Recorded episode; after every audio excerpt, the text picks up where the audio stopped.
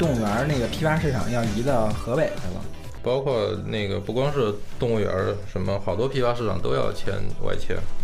大红门儿大？红门对什么新发地，就是所有的这些跟那个什么批发的这个有关的都要往外迁。因为我前段时间我就听说有好多的，他已经开始执行了，就好多那个人房，以前那个地下室不是还能住人的吗？对，现在也都基本上都清没了。然后现在后来又出了一条，说那个群租房也不让群租了，说是要在正好到年底的这关口要严查，说是太明显了哈，这个往往出清人的这个动作。对，他就是要控制这个城市人口的那个那个数量，增长数量。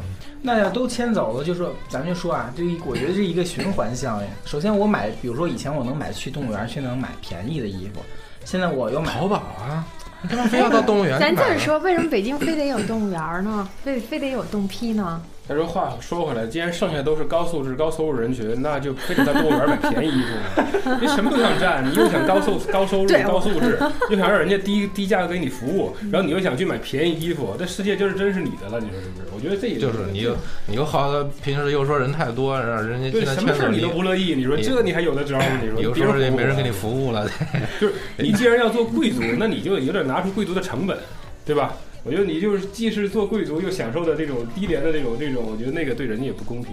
再说，我觉得这个他这个亲人，反正我的感觉是，如果说从那个人口控制的角度，你说不出什么特别大的问题，因为这城市大了，人口就就多了，怎么着就一定要有一个措施啊，控制啊，呃，不要人太多，似乎听起来就非常有道理。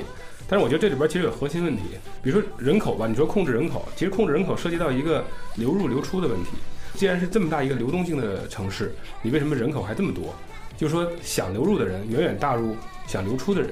嗯，我觉得这个是个关键环节，就包括北京这些高素质、高收入，像你说的这种高端人群，北京当地的高端人群，为什么不能去不愿意去选择选择环境更好、对更符合个自己发展或者更好的地方去住？他永远会要留在这儿。就你这个问题你不解决，那你你这个地方变成一个只进不出的黑洞，对吧？那我觉得那这样的话，你就你你的所谓的亲人的措施，我觉得就变成了一个什么措施？变成一个壁垒。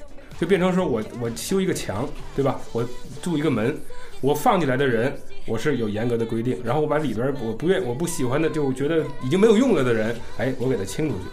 那这样会造成什么呢？哎，造成你这个壁垒里边是一个另外一个世界，这个世界呢，可能对外边的人来讲就更神秘和更美好，就更有人就千方百计的想过来。我觉得就是说，你用筑堡垒的方式来巩固这个一个特殊的一个环境，不是长远之计。其实你真正要做的是打开堡垒，让它流动起来，让让其他更好，别的地方也更好起来。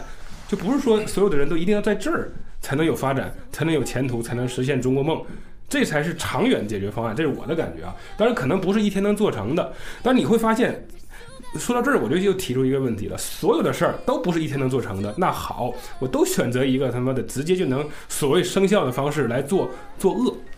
我记得网微博上有一个有一个好像有一个新段子哈，就说你不是说空气污染吗？好，那我就给你限行了，是吧？你不是说拥堵吗？我给你限行了。你不是空气污染吗？那我就让你什么？反正你第一个想到的招儿一定是对你不利的，就你提意见这些普通老百姓，对你来讲限制你的招儿是最容易实施的。那你你往往都会有人在旁边说一些，包括什么有一些学者会说，哎呀，这个东西治标不治本呐、这个不长远，没有意义。那你现在怎么办？你现在得有个办法吧？哎，那就这么办了。长远的事儿，长远再说。实际上，那谁考虑呢？我不，我没看出有谁在真正考虑这个问题。嗯，比如说，像北京说了多长时间了？你说像珠三角那块儿，它有一个珠三角一个经济圈儿，它实际上各个城市之间已经形成了这种互相的这种。为什么珠三角那边虽然说它，我我注意到他们那边也会很，就是房价什么的也高，但是它置业选择很多。比如我在广州的话，像什么惠州啊、佛山啊，它都可以住，因为它整个经济圈形成了。但北京对，形不成这个经济圈儿，这说多少年了？说到这，确实是他说的很有道理，就是说这是一个很奇怪的现象，就是说你像上海也好，或广州，就是像珠三角那种，长三角啊对长三角，它会就是带动周边的。但北京是很奇怪的，就是说它带不起来，你知道吧？就那京津冀这个什么所谓这个环环渤海这个圈儿也说了好多年了，是对吧？它就是一直带不起来。为什么带不起来？其实原因不是说它真带不起来，而是说就是我说这种围墙效应，它在筑墙，它的热量发散不出去。你的墙不止阻隔外边人进来，也阻隔里边人出去，你知道吗？对吧？你我这个墙里边的安全感越好，特权越多，我越不愿意离开这个墙。而深这个包括经济活动，对吧？那我到河北我能有什么好的发展啊？你你你你这个墙住在这儿了，五环六环，对吧？我干嘛要去那儿去呢？这这就是我说的墙的意义，绝不仅仅是为墙里的人就都有好处的，它也有坏处的。因为你时间长了之后，你造成这里边这个人也不愿意出去，也不愿意去外边去发展。时间长了之后，就得这个空气污染什么的就都出来了，人口又多又挤。仅仅是相对的，就是为什么说长远啊？长远你不是加大这个壁垒，而是打破壁垒，你才能让这个人口流出去更合理。咱们现在做的是什么呢？加强壁垒，加强管控，加强这个墙的建设。这墙建设越强，墙里边的那种。像我刚才说的所谓的安全感、特权感、高贵感、高端感越强，你就会造成越封闭。结果墙里的人不愿意出去，墙外的人拼命要进来。那你不出去怎么办呢？就给你支招呗。对对，所以说你现在有个办法，就能把清那些待不下去的人和没有合法的身份待的人。就是说，现在你毕竟不能说强制遣返了，因为是吧？对吧？大家到这个二十一世纪了，那现在可能就换一种做法，就是说我去不断的提高大家的生活成本啊。或者是整个你你，那你待不下去了，或者说我包括把一些主动的通过一些把这些什么批发市场啊这种这种清出去，你跟这有关的这个人，那那你就面临选择，你是说你是转改变一个那个什么呢，还是说跟着这个这个市场就就就出去了？这样的话，实际上从就是短期来看，似乎是啊把多少人走了，实际上长期是有很大问题，就是肯定是有很大的很大的问题，社会也会。不会那么安稳，因为举个例子，就是说，比如说我冻批，我咱们从最简单的经济角度，冻批能买便宜东西是吧？嗯，我把冻批迁出去了，那么能买便宜东西的这个点跑到河北去了，这对我来讲就是一群人要跑到这儿来去买便宜东西，再回到北京再卖给人家，增加了物流成本吧。嗯，这是一方面，另一方面，一定会有一些人，我为什么不直接拿到北京去摆个摊儿，把这个便宜东西卖给老百姓呢？对吧？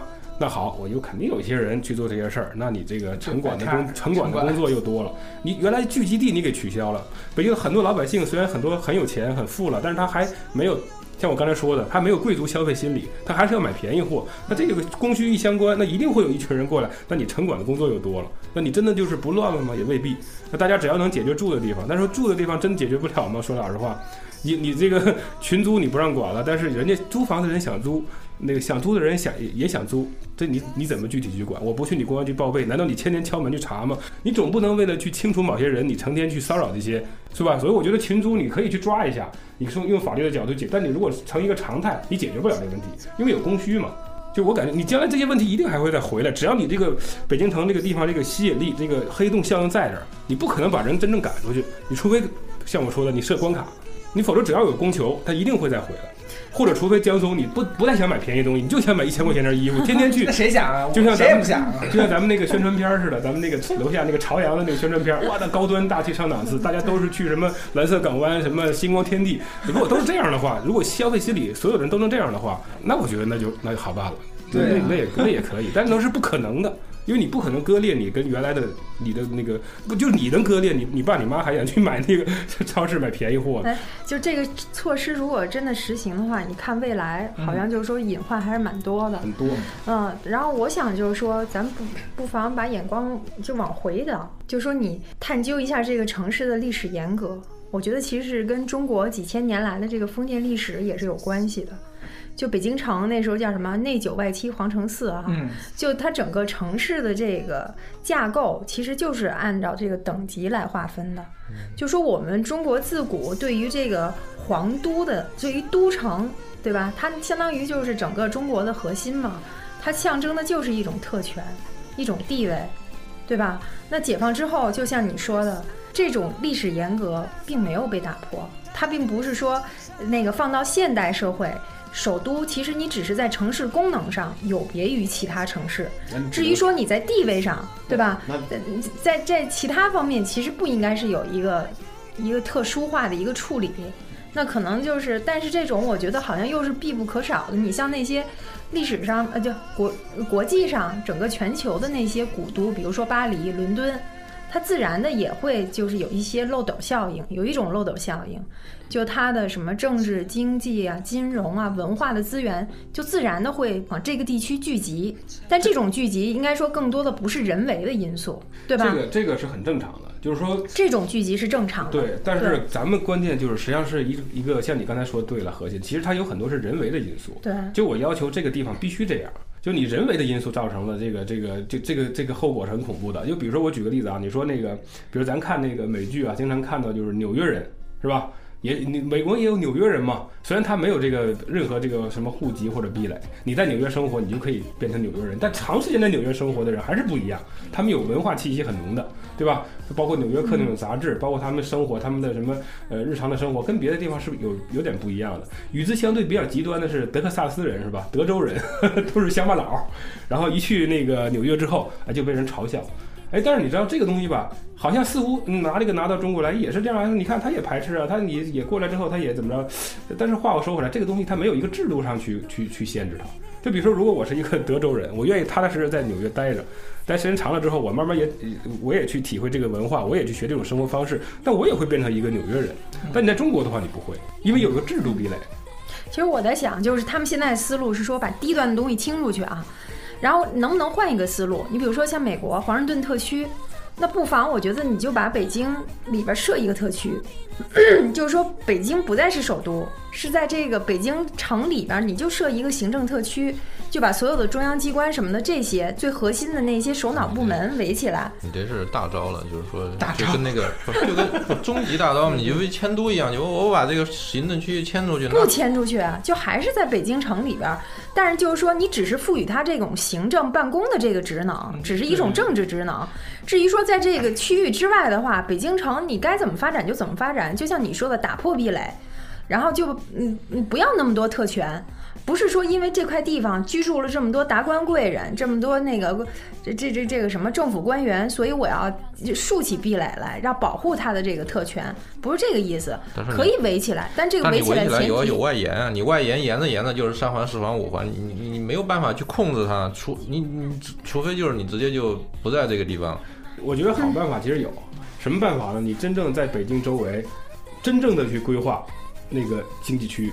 那个卫星城，可是你不觉得就是说咱们的规划做的很多，这都是人为在搞，所以搞不成的原因很多嘛。但是我跟你说，真正的卫星城你得真正下血本去做，什么意思啊？就比如说我现在，比如在天津和北京之间有两个地方，我我去把这个地方什么？首先我把这个地方的基础设施要建得非常好，交通很发达。然后呢，那里边那个再把相应的，比如说教育、医疗机构，哎，也都迁到那个地方，或者是至少是你可以迁个分院。然后这样的话，你那个地方形成一个真正能够自己发展的这样的一个生态圈，对吧？因为咱们现在你说是往外边扩，你只是让外边去住了，你他妈看个病你还得，对吧？你去上个学你还得往里走，那不叫发散，你根本没发散，因为你没想把这个资源拿出去。你真的要拿出去，你得让这些。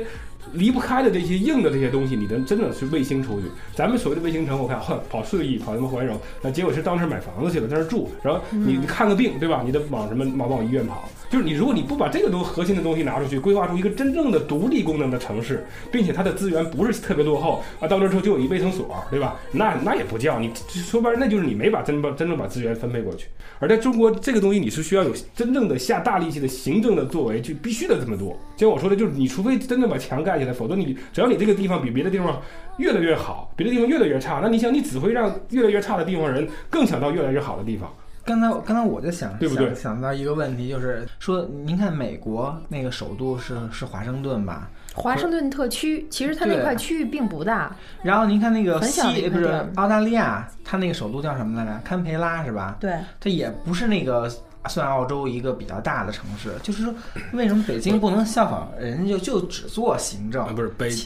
其他的你就比如让给，比如让给上海啊，或者说什么？你看啊，北京想干的事儿太多，想又想当经济中心，又想当金融中心，文化又想当高科技中 心啊，对，又想当文化中心。感觉就在这上面吧，我们没体现出社会主义的那种集中力量办大事的优越性，好像连一点小事儿都动不了。就只要涉及到这个有资源移动这种事儿，就一点动都动不了。你没感觉到吗？就没有什么所谓的集合力量办大事儿。你说真是在生生建出一个，咱们只是有集中的那个过程，但没没有说那个分散的过程。对，我刚才说那意思，我是说把区域化尽量化的小，实际上就是说用用这种方式自然的让这个城市往周围发散，就是发挥它的那个辐射作用。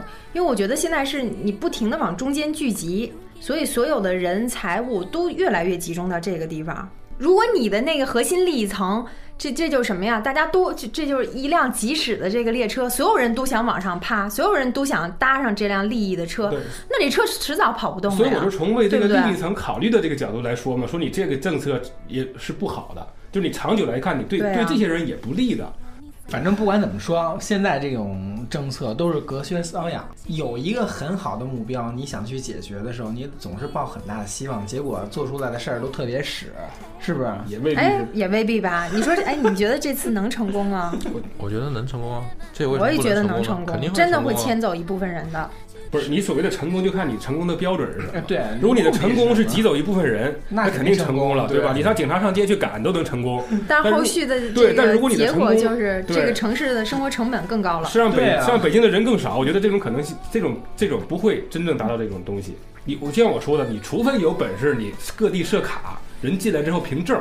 你如果你做到做不到这一点，里边的人有需求，外边的人外边的人有需求，还有工作，外边的生活没有没有没有发展，里边的人需要服务，那永远会他往里闯，哪怕是你怎么着都没用。嗯，你只能赶赶一时，你不能赶一世，不能总赶。但我觉得，如果这个生活成本真的高上去的话，还会有那么多人来吗？